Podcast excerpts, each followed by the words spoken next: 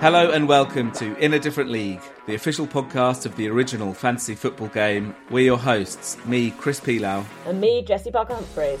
And here's what's coming up on this week's show. We look back on game week 24 in the Premier League, as well as taking in what went down in Chris's transfer window and my auction. Niall Erskine and Mike Fleming join us for a bumper interview about their league, True Test, which features a couple of famous faces. And that's this week's In a Different League.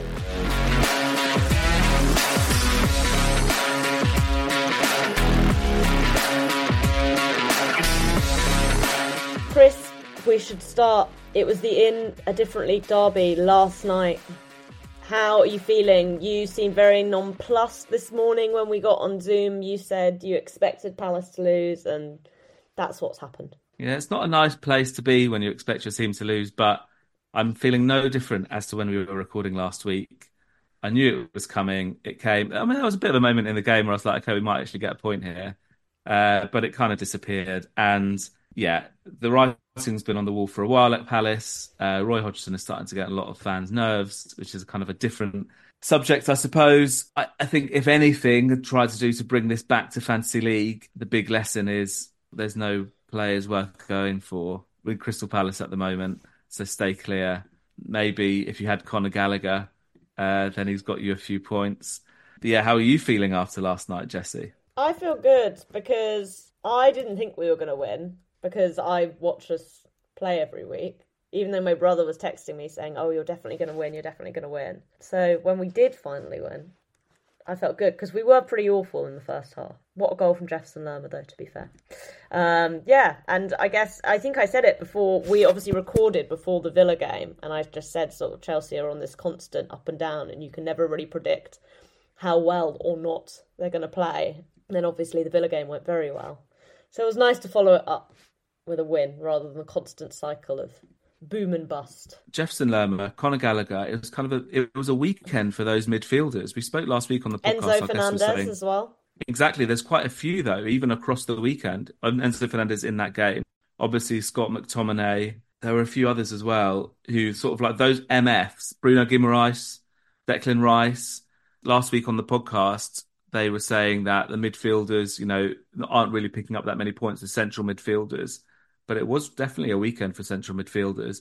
I didn't have any in my team, um, and I picked up 10 points over the weekend, uh, including, by the way, having Alphonse Areola in goal for West Ham, but managed to get positive points from that game because I had Ben White uh, in defence for Arsenal and Areola pulled off enough saves for me that he actually ended up, yeah, I ended up getting plus one from that game. But it was a, a bit of an average week for me, 10 points. How did you do in yours? And where are you? Are you still tumbling down your league? I'm not tumbling. I would say I've, you know, if I fell out of the airplane and I was just in free fall, I've now pulled the parachute, but I'm not.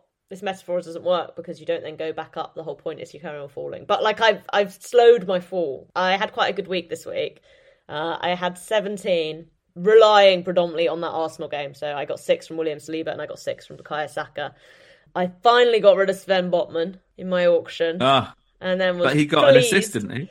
Yeah, but they still conceded goals. So I was yeah. like, look, if you're again conceding two goals to Nottingham Forest, this is proof that I was right to to let you go. And one of the players I picked up in my auction, Diego Jota, then also got me points. So oh, wow. yeah, it's always well, he like was available as a free agent.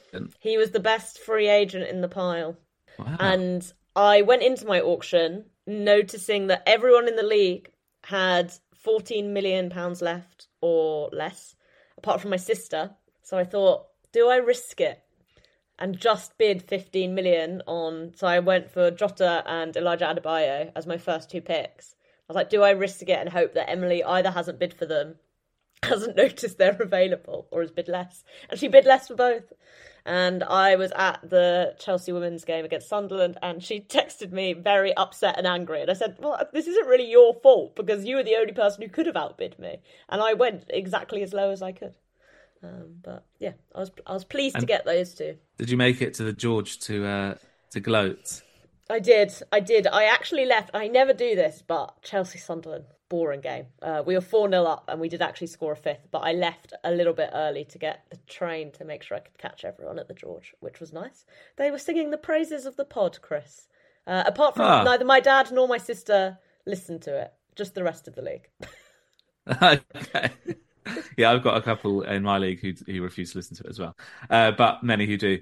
And actually, it was a weekend as well in the in the real football world of people kind of discussing this idea of leaving games early, whether it's an appropriate thing to do, whether your team is winning or losing. Obviously, the West Ham game, but I think that everyone would be in agreement that if you are rushing to your sealed bid auction, then that is an appropriate thing to be leaving a football match for.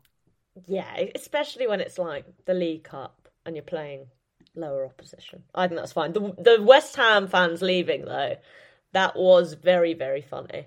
Uh, I was at the Arsenal women's game. They lost, but then all the Arsenal fans were seemingly happy that at least the men were thrashing West Ham, and it was funny seeing um, seeing them all piling out. And I feel sorry for one of my friends. Is she plays for Charlton? Their FA Cup game was put on Saturday, and she's a West Ham season ticket holder, and seemed quite excited that she was going to be able to get to the Arsenal game. And then I saw the score, and I thought, oh, poor woman. Oh dear. Oh dear. Another thing I was going to ask you that's kind of I think that might be happening across the board in fantasy league world is there are a lot of injuries that have suddenly like cropped up. I mean, it's definitely affecting my, my team. Cunha, João Pedro. Remember last week when Neil said that everyone was getting rid of João Pedro, and then a couple of days later he got injured. It's like they did they know Oh my god. that was I, that was a bit weird. And obviously Elise. well, Paul um, Barber famously did used to play fantasy league, so maybe he's l- still lurking somewhere with insider information. Maybe, maybe. I've had to recall Call- Callum Hudson-Odoi as a consequence. So yeah, injuries are kind of like happening, and at the same time, a real big thing, sort of like headline of the weekend, is that Erling Haaland is back. So Erling Haaland will be in every single league, and I suppose now the attention turns to whoever in that league has got Erling Haaland. But have you personally been affected by injuries? And remind me who's got Erling Haaland in your league? So Julian in our league has Erling Haaland. Um, he got donated him because he couldn't make the auction um, Yes. for a nominal fee. He is currently second. He went second this weekend because my dad, who was you'll remember doing well, he also had Areola in goal. Um, so had a bit of a tougher week. Um, I've got actually a clean bill of health for once. Um, Mitoma's back and Nkunku's back. John Stones is back. They've sort of been like my on and off absentee. Saying that means almost certainly someone will pick up a injury. It'll probably be Nkunku, to be honest. Um, oh, my only absentee is um, I've got Robert Sanchez, but I thought about ditching him at the auction, and I was just like, he's not losing me points. And looking at the goalkeepers that are about and available, I'm just going to take someone who's sitting on zero at this point in the season. Okay, so in our league, someone had Vicario all season, and I said last week that people with Tottenham defenders are kind of starting to feel a bit let down uh, because they just keep conceding goals, even though they're doing well going forward. And he got grew so um, tired of um, of Vicario that he agreed a deal to sell Vicario to someone else in the league. And last week in our transfer window, he decided to go for for a goalkeeper.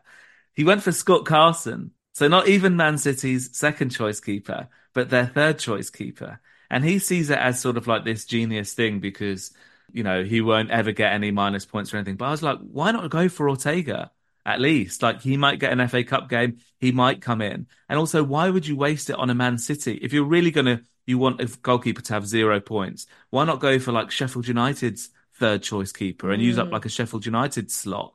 You'd much rather have like Oscar Bobb as your second Man City player if he's available. So yeah, I'm not sure about that one. That is a strange, strange choice. But yeah, I do understand the notion of um, just keeping a, a goalkeeper who's not playing. Although someone in my league did it accidentally because they bought Nick Pope and then were upset that they were getting minus points from the Forest game before it was pointed out to them that Nick Pope's not fit.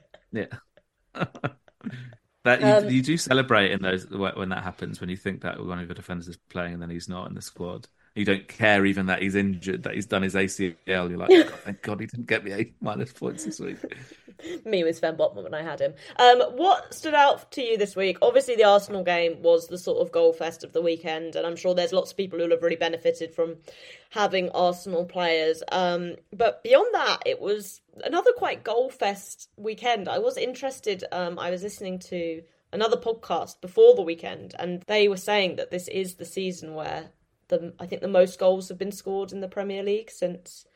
Uh, or the top division, I guess, since like the 60s or something like that, which I feel like again played out in some clean sheets being few and far be- between. Obviously, a City clean sheet and a Brentford clean sheet is the other two, other than Arsenal. Yeah, um, I mean that doesn't surprise me. And like I even said about Tottenham, there, even those teams, they're kind of like conceding goals without people realizing because it's sort of like the goal in the 80th minute once they've already scored two or three obviously this weekend the top four all won, but it kind of like seemed quite significant in different ways.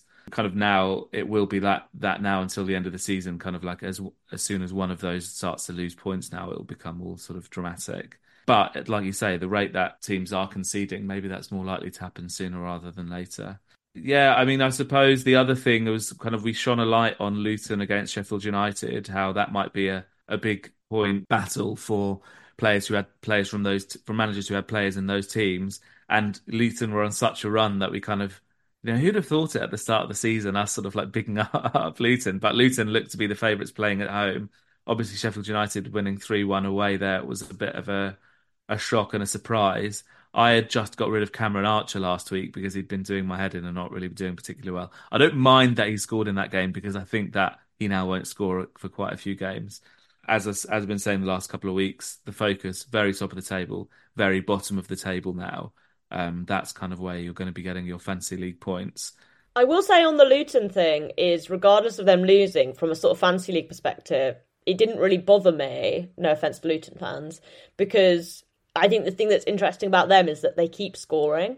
And I'm just yeah. having a look, and the last game they didn't score in was Bolton in the FA Cup third round, and in the Premier League it's Manchester United. So there just yeah. there are players there who are just consistently attacking players who are who are consistently picking up points regardless. And I actually think that doesn't really matter how much that how many points as a team they're picking up because the fact that they're regularly scoring feels like a good sign still. Although they do have exactly United, then Liverpool, and then City in the FA Cup coming up. So maybe yeah. that stat will end. Maybe. Uh, I said last week as well, it doesn't really matter if they're playing at home or away because they've even been doing it away. But you're right; those bottle of the table teams going for their midfielders and attackers is the way forward. I mean, we are not advocating that you go that you go for their defenders. Uh, but someone like Alfie Doughty, um, he is someone that is re- people are really starting to go for now. He's creating so many chances um, for Luton, getting loads of assists, and, and if someone hasn't picked him up in in your league listening to this, then then I suggest they do so soon. But yeah, looking forward to this weekend where, like you said, Luton are at home again to Man United. That's on the Sunday. Many games before that, starting with Brentford against Liverpool. We don't necessarily have to talk about that game. If there are any other games that sort of catch your your interest, um, particularly on the Saturday, uh, which finishes with Man City uh, playing against Chelsea. Yeah, I think Tottenham Wolves feels like quite an interesting one. Um, I know we've sort of touched on Spurs a little bit over past couple of weeks, but they again feel like a team who you kind of mentioned the defensive stuff, but are a team who are consistently getting goals, even though the defending isn't necessarily where it was. And they're one of these teams that seems to have you know, they've really hung on at the top despite having quite a mixed bag of results. Um, and, you know, they obviously are. They're five points off that top three. Them and Villa are sort of within a point of each other. And they're both teams who seem to be going through through kind of mixed fortunes and they're not really like consistently winning games. But obviously, it's going to be interesting to see how that attack figures itself out now. Son's back from the Asia Cup. He got the assist, didn't he, for the Brennan Johnson goal? So yeah, I think that's going to be one that's that's worth keeping an eye on. And and Wolves as well are a team who I again I can't really feel like I can get a handle on. They obviously really took advantage of Chelsea being pretty useless last week, and then this weekend go and lose to to Brentford. So And then there's that um, Cunha injury as well. Yeah. Well, it's Cunha and Hwang. Mm. So they've kind of reversed their, their fortunes, Tottenham and Wolves, because Tottenham were going through that injury spell where they didn't have Maddison, Son went away, and they were sort of like seeing how they were going to get through it. But now we're kind of talking about selection issues for Tottenham.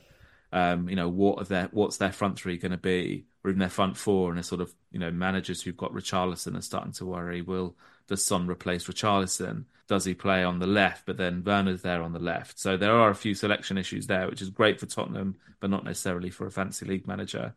And yeah, with Wolves, it's Cunha and it's Hwang still don't really know what the as a Cunha owner, I'm desperately trying to find out what the impact of this Cunha injury is going to be. But what's what happened to Wolves over the weekend? I mean, it's kind of like a fantasy league team when you lose your two biggest point scorers. If you, if Wolves don't have Cunha and Hwang, uh, the way that they they've been playing this season, it was never going to go particularly well. But yeah, fingers crossed. Um, Matheus Cunha, we hope you're back soon, or at least I hope you're back soon. And West Ham also playing that three o'clock slot mm. off the mm. back of the 6 0. You never really know what's going to happen. We haven't really spoken about them much this season, other than like singling out a couple of players like oh, Bowen or James Ward Prowse, both of whom haven't had the seasons that we maybe thought that they would because of injury and, and for any other reason. It, it's funny because I, I, decided to keep Areola this month, thinking it's going to be okay. It's quite a short month. I could do with him, and maybe I'll revisit that next month. But there was someone that I follow on Twitter who's a big West Ham fan who, before that game, was saying how worried he was about the game. And I was like, oh God, this isn't a good sign. Like, I haven't really been taking that much notice of West Ham. Uh, but he is saying how worried they are going into this game, and and and he absolutely was right. And maybe why we haven't really spoken about them and why they're so underrepresented, which they are in our league, is because they've actually been a bit sort of like boring, been kind of like restrictive in the way that they've been playing under David Moyes the fact that West Ham didn't replace those two outgoings in January as well. All of this stuff isn't good fantasy league stuff. You know, they've also been conceding a lot of goals. They haven't won yet in 2024. There are a couple of teams that haven't won yet this year, this calendar year. Yeah, they haven't really been that reliable, and they're away to to Nottingham Forest, who are putting a few results together, or at least kind of, uh, yeah, under Nuno. Even Callum Hudson-Odoi, might. I've recalled him. He scored again on the weekend He's even starting to put chains of like 90 minute games together. Jessy, as a Chelsea fan, you know that he never he never did that, I don't think. Played 90 minutes, two games in a row, let alone three, let alone two goals in four games. Is this the Callum Hudson-Odoi we've all been waiting for? Yeah, Hudson-Odoi is a very um, divisive figure on Chelsea Twitter at the moment. There's a lot of people who feel like Chelsea were silly to value him for what they did when they sold him to Forest. And, you know, you look at where Mudryk is in comparison to Hudson-Odoi and blah, blah, blah, blah. My kind of opinion is that I think he needed a change of scenery regardless. And sometimes it's one of those things that so much had happened both at the club and for him with injuries and stuff that I'm I'm happy that he's playing well and, and he's doing well at, at Forest. And I think it's e- always easy when you're a team, especially like Chelsea, who feel like they've made so many transfer missteps, to then sit on the sofa and go, oh, but you know, like we, could have kept him or we could have kept him. And sometimes it just works out that way. Equally, you look at someone like Mason Mount, who probably, you know, at the start of the season, if you'd asked me between those two players who I thought we'd regret more, I wouldn't have been putting Hudson-Odoi up there. And then Mount's basically not played all season. So hindsight is a wonderful thing, I think. And, um, anyone who sort of had watched Hudson-Odoi in recent years will say that this is, you know, a big jump up, and I'm sure people will be happy for him. But I can't say I'm like, oh my god, I wish we'd kept him. I was gonna say that's a good link to talk about those past players into Man City against Chelsea. Five thirty. Kevin De Bruyne is back, and you're right. There are people who are like, we could have our lineup could have been De Bruyne and Salah, and just people think that just that they're playing with FIFA players almost, mm. and like they're just always that good. Maybe Mo right. Salah wouldn't have been as good. In fact, he I don't think he would have at all if he hadn't gone through kind of going to Italy and then eventually coming back. And the same with De Bruyne. He may not have been the same player. De Bruyne is obviously also the player that he is, and even better now playing under Guardiola. But he will be playing against Chelsea in some capacity because Guardiola has kind of like been using him as this like super sub mm, and not in the fantasy start. league term of the word. Uh, super sub. It doesn't start. It almost kind of like gets him to just watch the game and then come on and just know exactly what he do, the perfect balls to play.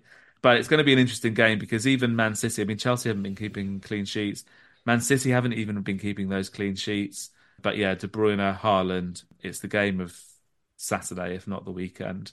Uh, are you feeling confident or not at all? Well, obviously, the reverse fixture was that crazy 4 4 which has to be one of my favorite games of the season because it was just so bonkers. Um, I don't know if Chelsea. I feel like at the time Chelsea were more in. They had like a more of an ability to rattle teams. Um, I do think it will be interesting. Chelsea defensively have had to continue with this sort of chop and change.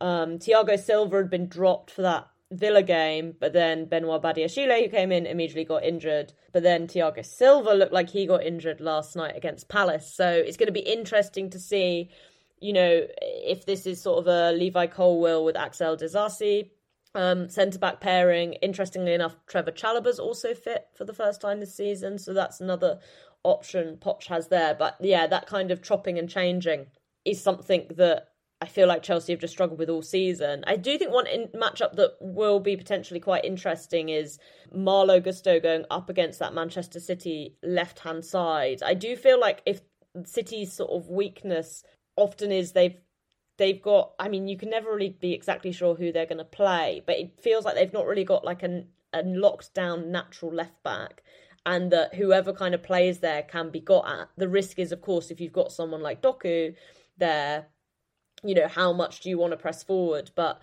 Gusto has been one of Chelsea's best players, if not the best, sort of over the past couple of months, uh, I'd say. And I thought he was fantastic again last night against Palace. And I do think that's one matchup where it would be sort of interesting to see if if there was somewhere where Chelsea could get City with a player who is sort of like in form and has quality, it would be Gusto down their left hand side, I think.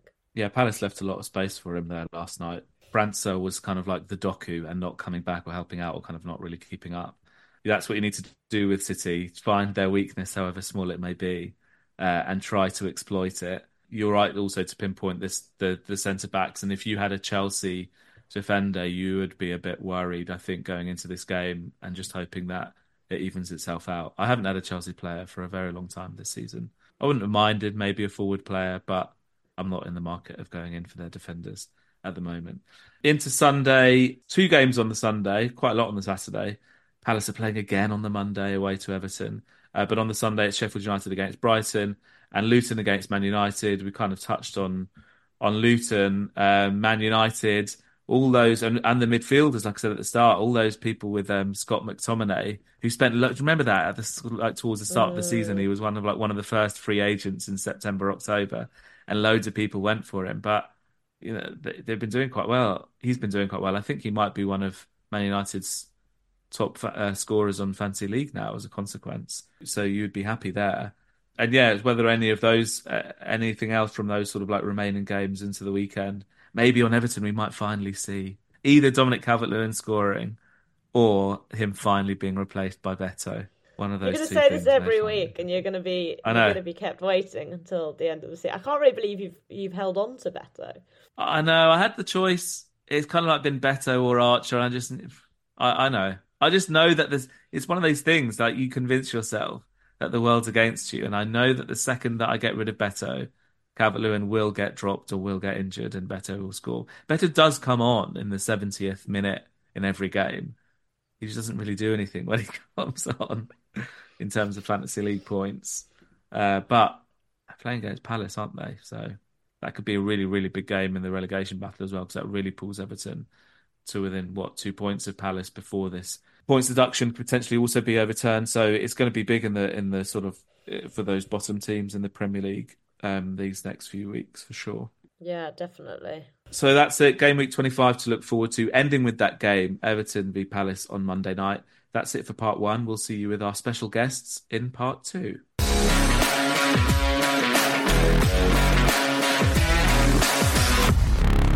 Okay, so if you've been listening to the In a Different League podcast over the season, you'll know that there's been a bit of a kind of a league chairman alliance when the league chairman come on and league chairman appreciation. And we're very happy this week to welcome a league chairman and also someone who plays within the league, or I'd say many leagues, because where uh, our guest Niall Erskine really deserves his appreciation is that he chairs five different leagues And with him today is Mike Fleming. Uh, welcome to the podcast, Niall and Mike. And it's brilliant to be here. You, you'll get your your appreciation, Niall, for being here. Thank you. Do you want to talk us through sort of the the the big responsibility that you've got, Niall, chairing these five different leagues, multiple divisions? You've been going on for thirty plus years. Tell us a bit about the history of these leagues um, and the people who play within them. So, uh, with apologies to Neil Mansfield initially, that I'll talk about the first two, which are the oldest leagues, which are still uh, managed manually, not online. We did uh, try and take them online a couple of seasons back, but the guys preferred me just to go through the pain of, of updating everything rather than doing it themselves on online. And on that one, we we play for uh, we play for money. So uh, the additional uh, the, all the money goes to that they pay and goes to goes to prize fund. It started 34 years ago with me taking the the points from the Daily Telegraph and putting it through a Microsoft Works for Windows program with uh, with my friend Norman Thompson, who who was the only person who had a a program to run it in those days. And we used to fax and and hand out and occasionally post the, the reports to everybody on a weekly basis we had 20 managers. Uh, we did it all in one league, which was just crazy, just far too few players to go around. And then we split into two divisions. Another friend who played the game called Tom Smith wrote a, an access program to run the whole thing for us about maybe about six or seven years into that one's been going ever since. We play that one with 11 players only. We have a strict 4 4 2 formation, although the rules change every year and always introduce some some stupid new rule every every year to keep people on their toes. But this year's four four two strict formation. It's a budget management league. You pay a million pounds minimum per change, so you've got to manage your money through the season rather than just your your squad. That's good fun. We've tried all sorts of rules in that one over the years. You know, one one player from a team, one striker, a keeper as a generic for the team. So I heard one of the managers earlier in the season on the pod saying they did a similar thing. But so you can you buy the Man City keeper, whichever Man City keeper's playing, for example. It, it wouldn't really work very well online, as I've been finding out in the in the background. So so yeah, that that league's been been great. It's local. Uh, we've had a few emigrate over the years, so there's still one guy who's played every season since it started. He's out in the United Arab Emirates, and he joins in by by Zoom. And quick head count, I think we've got uh, six managers who've played since year one, uh, still in those in those two 10 team divisions or nine team divisions. So that was that was how it all kicked off, and just enthusiasm. Just we we everybody loved it, and Willie uh, Murray, who's uh, Jamie and Andy Murray's dad, has played right from the start, and the boys joined in uh, when they were old enough to survive the auction. I remember one auction, Andy saying, we, we want to come along to the auction and have a team. And their dad said, Yeah, okay, you can do that. He goes, Well, how hard could it be beating 10 drunk guys to a player? That, that was his his perspective on the on the auction, and he was probably quite correct. An early memory of that one as well was they used to print every week in the Telegraph the national rankings, uh, and Willie was was third in the rankings after two weeks of the season. I'm incredibly excited. Uh, and all on the back of a, a, guy called Patrick Berger, who Liverpool had signed, who was a, an attacking midfielder who was misclassified as a fullback. He managed to spot that error early doors, and Berger scored, I think, two or three goals in the first two weeks and ended up putting Willie in the top three of the, the national leagues. But he, he kind of plummeted from that point, much in the ways he normally plays fantasy football. So. I went for the introing, kind of like had two choices here. Is the news hook to intro Niall as this sort of fantasy league guru, the guy who runs five different leagues, and I decided to give you the appreciation. But then, obviously, within your first answer there, you've also revealed the other big news hook to the leagues that you yeah. are you are within, and that is that Andy uh, Murray and Jamie Murray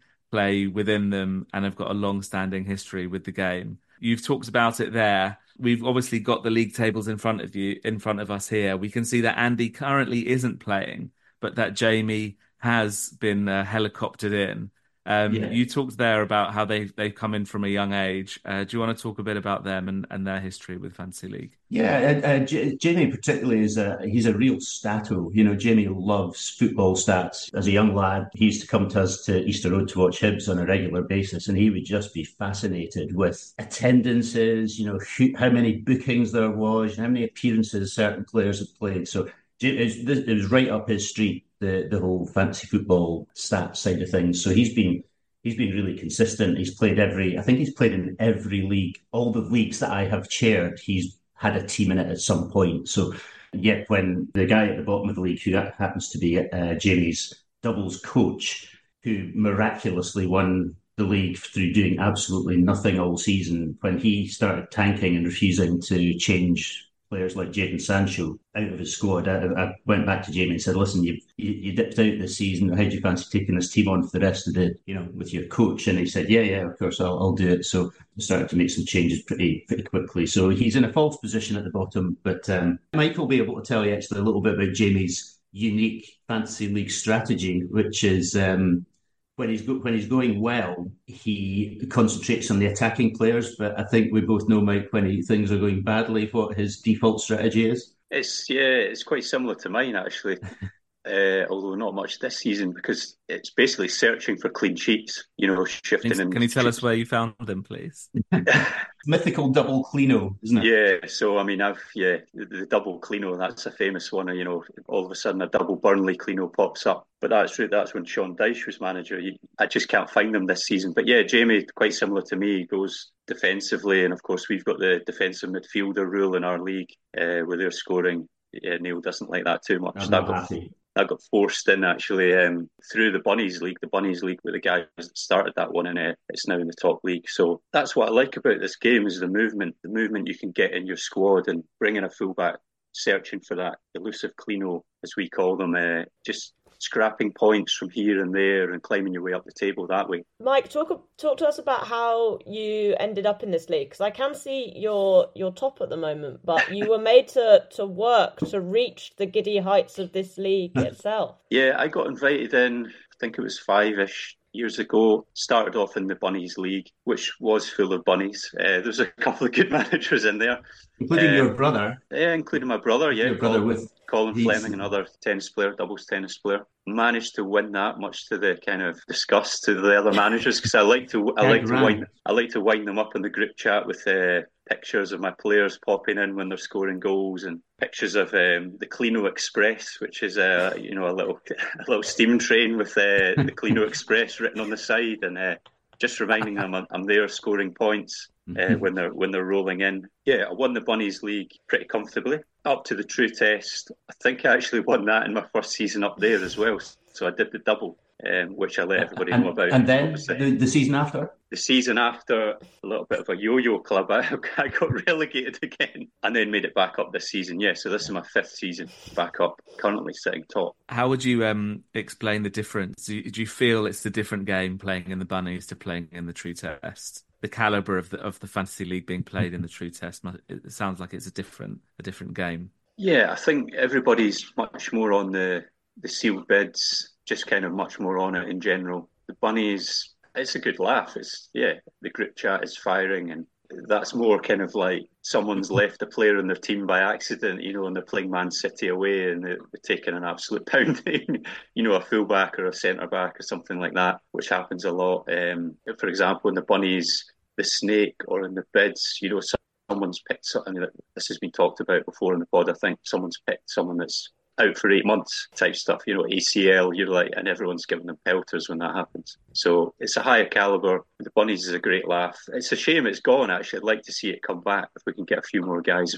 the original guys involved again, and you guys back, we can get two leagues. Yeah, Niall, Niall and I have talked about this over the over the recent months that, you know, the the difference that between fantasy league and fantasy premier league seems to be the banter and camaraderie that develops amongst the leagues I think if you have too many new managers, too many managers who don't follow the games closely enough, you lose that. You lose that banter, and I think that's what happened to the bunnies. Ultimately, it, it, there were too many guys in there who just weren't watching the football and weren't contributing to the group chat, and as a result, lost enthusiasm and the league folded. So it's a testament to the you know what makes fantasy league work work across the board. And listen at the pod over the weeks, that's been coming through loud and clear to me and um, you know in, in other leagues across the country. You, you also mentioned um, before we started recording the pod that I, I, can't remember whether it was Jamie or Andy who were in charge of one of these leagues, but then because of this all this admin that comes with it, I had to kind of take you to one side and be like, I can't I can't run this anymore, uh, just simply because of how much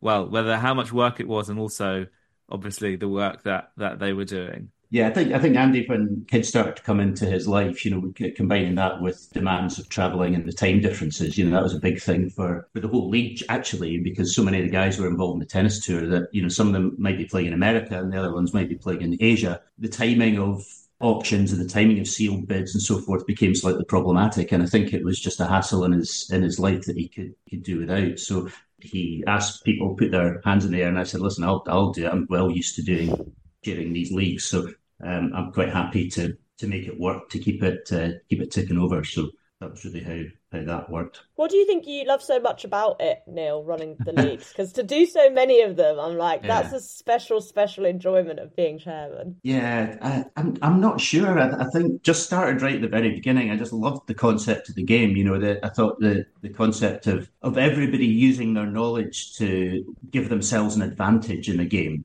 picking that one player that you know you kind of knew about that the other guys in the room didn't know about, and the guy that should be a striker but is actually classified as a midfielder. These kind of those kind of little bits of knowledge was, was what got me at the beginning, and I, I've always been very competitive. I love competitions generally. And I also like a task. I really enjoyed building that first league and, and working a system out that made it work the way I, I wanted it to. And of course, the online version came along and did much of that for us. The big jump for me in enjoyment, where I kind of reignited my full full enthusiasm, was when the customization came in. So you could start to change little bits of the rules and little bits of, of things in the game to, to, the way you suited them. And every year I, I, do something a little bit different. About budget changes, positional changes in the in the manual one, but obviously not in the online one, and little rule changes. I mean, Mike t- touched on the DMs, I was absolutely adamant that as if I was a chairman, the repeated phrase was DMs don't exist in the true test. Uh, I just did not like the concept of DMs at all. Everybody else wanted them in. I think we called the league that year something to do with the dictatorship. It was a dictatorship versus uh, versus a committee. So fantasy league only works with a dictatorship. It doesn't work by committee, but I relented, and uh, the, the, the the compromise was that DMs went in, but you might see from the scoring matrix that they're they're punished very hard for uh, red cards and own goals. So if you're going to take a risk on a DM, then he's more likely to get sent off than a a normal midfielder, so you're going to get your minus five. Yeah, I got punished badly there with uh, Bissouma earlier in the season, didn't I? With he did a ridiculous dive against Luton for a sending off. So how, how much? What's the sending off again in our? It's minus five. Minus plus, five. Yeah, plus you get all the minus defensive five. points. I mean, he went. He went from minus, and Spurs got a clean sheet that day. So that's an eight point swing there. And that's fantastic. I love these big swings. Ruined my year, day, that. Yeah, the year, uh, uh, sorry to digress a little bit, but the year I, uh, the last year I won the whole thing, I, it, was it was fantastic because I pipped Andy on the last day. It was the last, last round of matches. And I'd been creeping up on him from about 50 or 60 points back. And he was like doing his usual gloating that he was so much the best manager the world has ever seen. And um, I was gradually creeping up on him. And I had um, Niall. Niall remembers this because we, we talked about it before. The final game of the season when Man City won the league and Laporte touched the ball like a foot to Kompany, who nailed it from 35 yards. I had both Laporte and Kompany, so they won. They won with a double clean sheet, and I only spotted the assist for Laporte half an hour after the match to, to win it by two points. That little tickle to the side from Laporte uh, won, won me the whole league, and that was uh, that was one of the, the, the, the greatest fantasy league moments of, of my 30 odd year career. Niall, you know it's not a double clean sheet, you know it's a double cleano. Cleano, sorry. Yeah, it was the Cleano Express was well and truly, well and truly on on the Cleano, tracks that day. The Cleano Express. That yeah. picture, like I said earlier, that picture's not been coming out much this season. It's hard to. No, it's tough. Is it always the same picture that you put out of a train? Yeah. The same, yeah. the same yeah. train. Thomas, Thomas the Tank Engine, isn't it? Just. but you almost can't remember because it hasn't been used for so long. Yeah, I've got, I've got some. Another classic one is I've got. I say to people, you know, fax me your offers for uh, my players. you know, if someone's doing really well. You know, I've got Foden there who scored, I don't know, nine points the other night, and it'll be like, Phil Foden's available, fax me, please. And I'll pop in a little pictures of, uh, you know, my team name, double clean sheet through on a fax machine, that type of stuff. It's yeah, it's all to wind people up and just some good banter. Yeah. And I think that's what the game is mainly about, really. Take it seriously, but have some fun as well and have some good fun in your group chat and banter and that, that's yeah. what keeps people going. We did a funny thing, didn't we, with the um when uh, Jamie and Willie came back into the league for, to replace the two managers who had tanked. So the tank, tanking it, uh, you know, doesn't use the term. People just stop trying. They, they just don't even do the seal bids, don't do the super subs. They just you know switch off to the whole game. So we uh, Mike's very good at, at photoshopping. So he managed to. If any of you familiar with Gary the Tank Commander program that's on BBC Scotland, don't know if you've comedy comedy program. Very very funny. Too aware watch it. Yeah. Too local, parochial, yeah. yeah. Uh, but he mocked up Gary the Tank Commander with uh, Willie's Willie's head on one tank and Jamie's on the other. So um, the new the new commanders of the tanks. Yeah. and what? How would you? So Jamie's been brought back in. You said he's a bit of a stato. How how do you, how will he approach the rest of the season? And how does he compare as well with Andy and how Andy used to play? Um, do they have particular fantasy league styles of management? Yeah, Andy Andy's relentless, really. You know, he just is constantly at people to make trades, and you know, he, they're always to his advantage. I mean, he he picks on the weakest. He would pick on the guy that's playing for the first year and say, "Oh yeah, I could give you, I don't know, Cristian Romero for uh, Ruben Dias," you know, because uh, Dias didn't play all that much, and you know, uh, Romero's a good solid centre, But he would use all his knowledge to try and persuade people who know less than he does to to give him a trade that would be favourable. And invariably, it would be somebody who was travelling with him. Is that fair, Mike? yeah, yeah.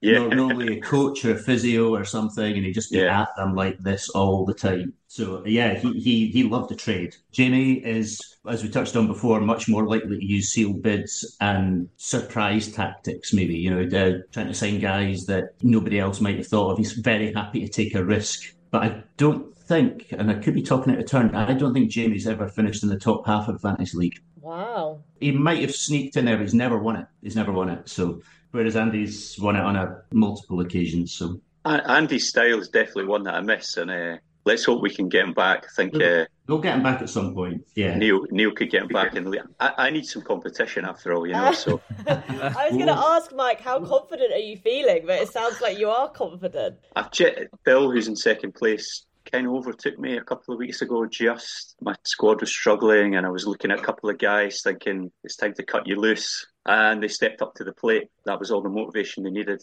You know, I think I'm 30, 30 something points ahead at the moment. So mm. confidence is high in the camp, and a bit of a new strategy for me hopefully Phil's not listening to this. He, he, he probably will actually. In that I, am not going to look for those cleanos too much now because it's just it's costing me too many minus points. So I'm going a bit more attacking for the for the next few weeks. I think you're going to go well, against I'm, I'm, your own brand. Yeah, I'm, I'm, hoping I might be able to make some ground. I've been languishing near the bottom of this one, and uh, but I've got Haaland, who's obviously missed a lot of matches, and I've got Højlund, who didn't score until December. So if those two, if those two uh, can get ahead of steam up, the Cleano Express will have something to worry about. I think.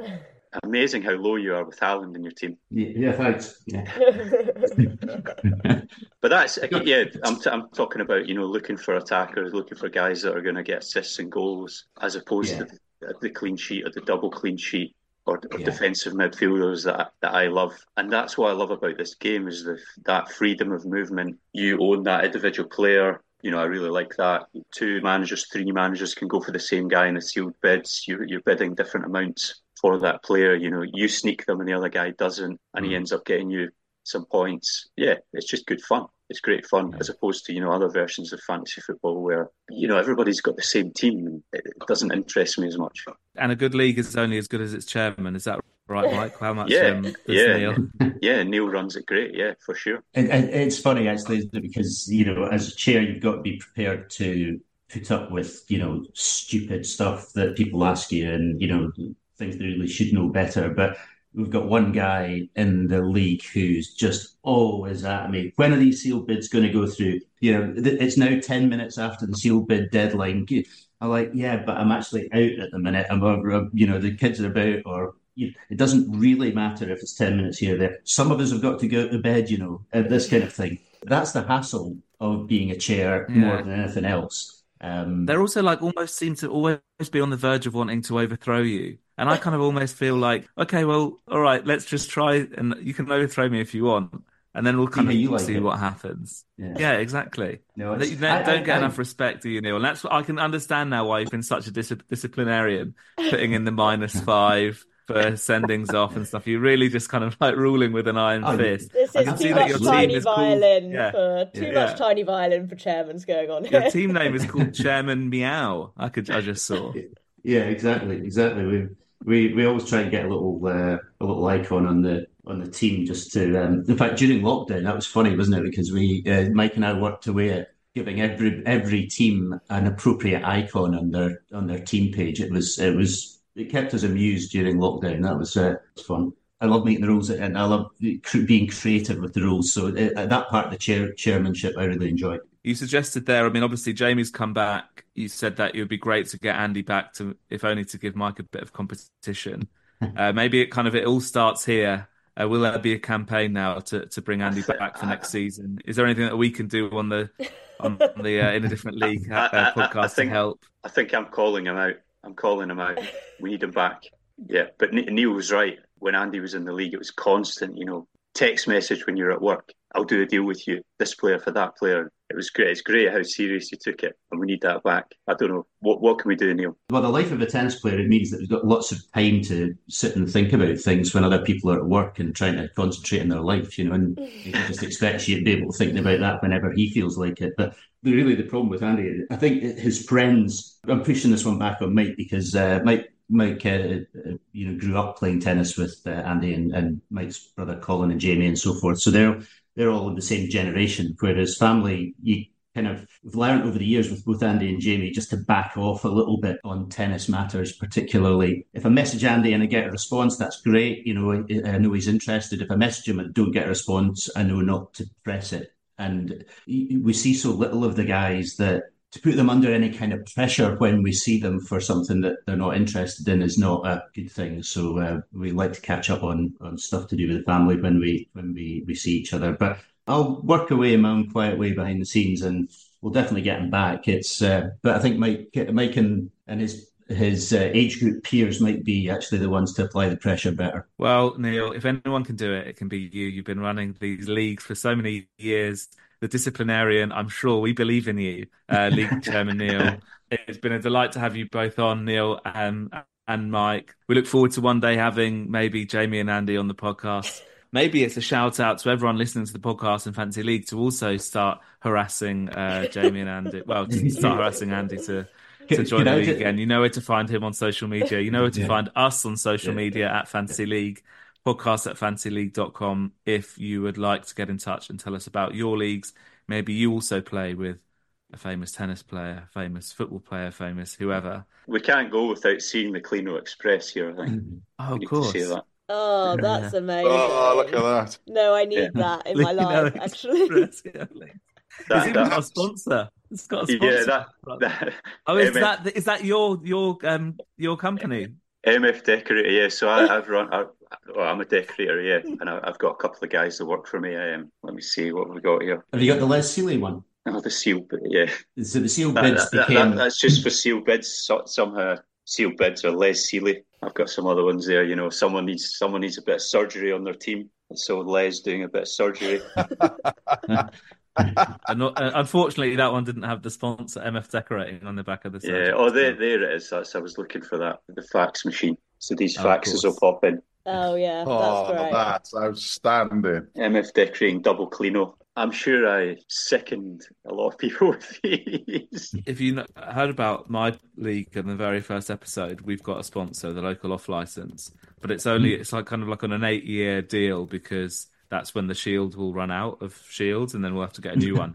and we're saying that we might get a new sponsor. It kind of like the sponsorship will be up for grabs at that point. So I'll get in touch in a few years and maybe it become the MF Decorating League. It's, I think London is Mike's target area for uh, for expansion from Linlithgow.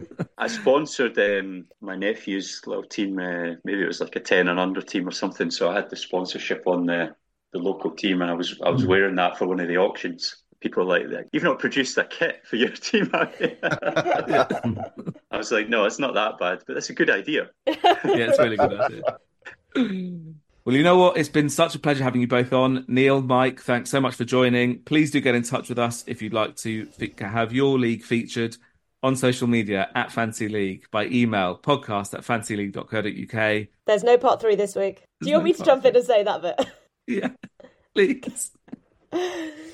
There's no part three this week, so we will be back next week with Neil Mansfield for all the, the updates on Fantasy League. But for now, thank you to everyone for listening. Thank you to producer Simon. Thank you to Niall and Mike for joining us on the show. And we'll see you next week. Thank you, Jessy. for saving me.